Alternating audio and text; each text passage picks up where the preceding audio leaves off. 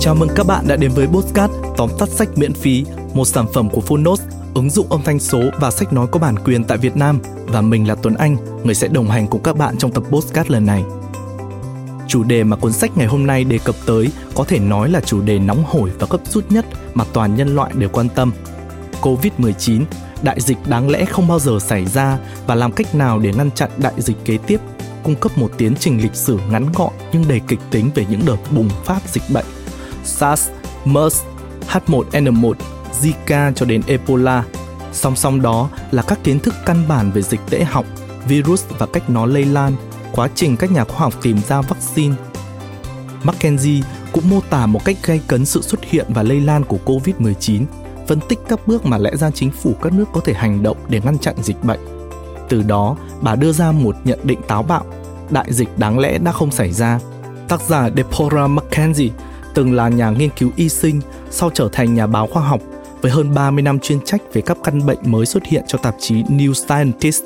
Bà là nhà báo tiên phong đưa tin sớm về các dịch bệnh từ khi chúng manh nha hình thành, từ HIV/AIDS, SARS đến Ebola. Bà cũng là một trong những nhà báo đầu tiên cho rằng COVID-19 có thể trở thành đại dịch. Đây sẽ là cuốn sách thú vị nếu bạn muốn tìm hiểu hơn về cội nguồn không chỉ đại dịch Covid mà còn là những đại dịch khác trên thế giới. Đừng quên là còn hàng trăm tựa tóm tắt sách khác và vô vàn những nội dung âm thanh số trên gói hội viên của ứng dụng Phonos đang chờ bạn khám phá đấy nhé. Giờ thì mời bạn đến với tóm tắt sách COVID-19, đại dịch đáng lẽ không bao giờ xảy ra và làm cách nào để ngăn chặn đại dịch kế tiếp.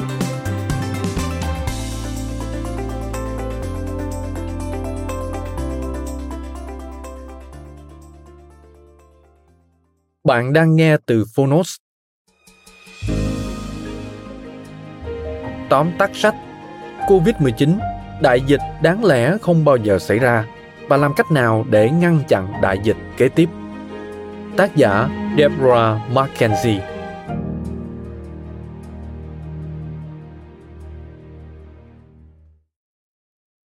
Nội dung các bài báo của Deborah Mackenzie luôn cố gắng giải thích với công chúng lý do tại sao dịch bệnh lây lan và cách ngăn chặn.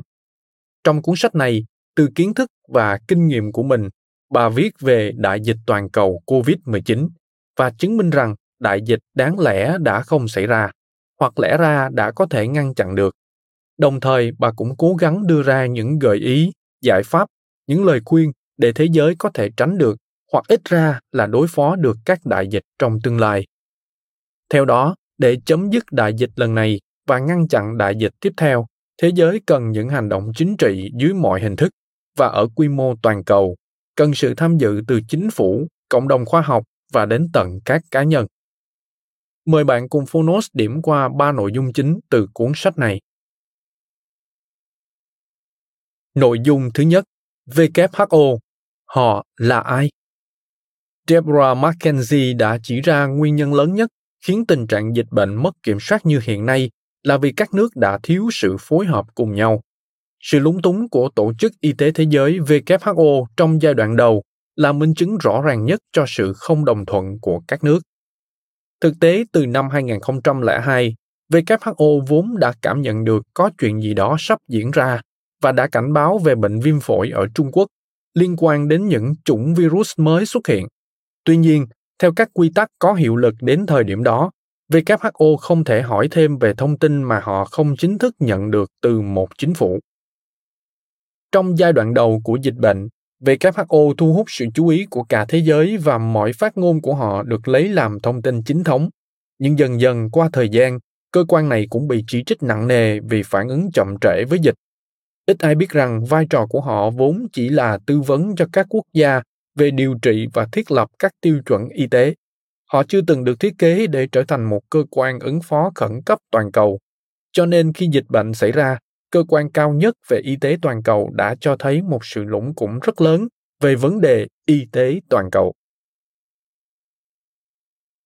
Nội dung thứ hai, thảm họa thường bắt đầu từ việc ai đó phớt lờ một nhà khoa học.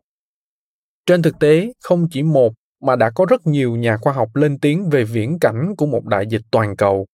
Và cái tên COVID-19 hoàn toàn không gây bất ngờ với những người đã theo dõi sự sống loài người qua những đợt thảm họa trước đó từ Ebola, SARS, loài người đã có quá nhiều bài học về sự lây nhiễm, nhưng người đứng đầu các nước vẫn chủ quan hoặc đề cao các giá trị về kinh tế hơn.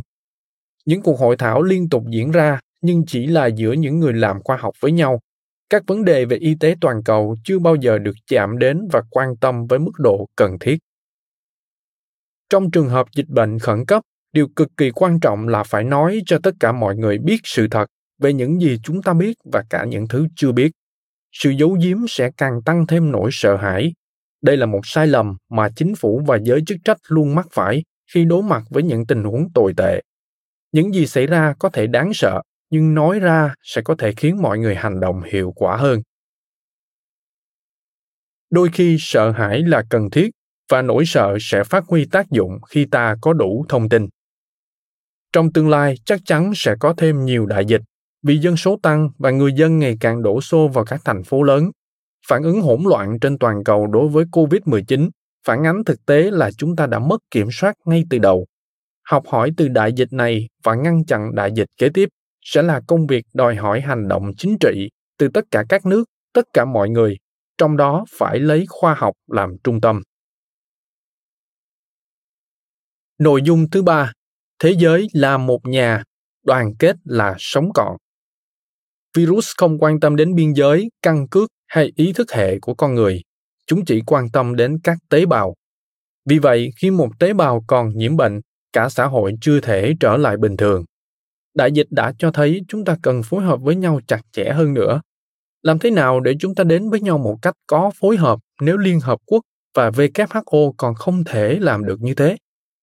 Chúng ta đã thấy chủ quyền quốc gia, rốt cuộc cũng phải thua an ninh y tế toàn cầu như thế nào. Thực tế là đến nay dù thế giới đã phẳng, nhưng quyền lực vẫn thuộc về các nhà nước có chủ quyền, đặc biệt là 20 quốc gia giàu có hoặc hùng mạnh nhất. Khi lợi ích của quốc gia không trùng với lợi ích của thế giới, thì các quốc gia vẫn chiến thắng, dù có sự hiện diện của WHO là cơ quan đại diện cho lợi ích của thế giới. Một ví dụ rõ ràng nhất là việc Trung Quốc, đầu tháng 1 năm 2020, vẫn một mực nói rằng COVID-19 không lây nhiễm Điều này đã từng xảy ra trong dịch Ebola khi chính phủ Guinea miễn cưỡng báo cáo số ca bệnh ít đi vì sợ làm nản chí các nhà đầu tư. Tác giả Deborah McKenzie đề xuất cách kiểm soát virus theo cách con người đang kiểm soát vũ khí hạt nhân hoặc các hóa chất làm suy giảm tầng ozone. Cần có một hiệp ước về mầm bệnh để khi WHO muốn điều tra thì các nước phải phối hợp cung cấp thông tin. Theo đó, gia tăng quyền kiểm soát cho WHO chính là động thái để mỗi quốc gia đặt cược một phần lợi ích của mình trong việc kiểm soát dịch bệnh. Các bạn thân mến, khi cùng Phonos điểm lại những vấn đề xung quanh đại dịch COVID-19, thì chắc hẳn mỗi người trong chúng ta đều đang ở trong những nỗi lo lắng cận cảnh hơn, liên quan trực tiếp đến đời sống cá nhân. Giữa rất nhiều thông tin nhiễu loạn liên quan đến đại dịch toàn cầu, trang bị cho mình những kiến thức nền có thể góp phần giữ cho bạn duy trì sự tỉnh táo từ đó có phương án cụ thể hơn cho những ngày sắp tới.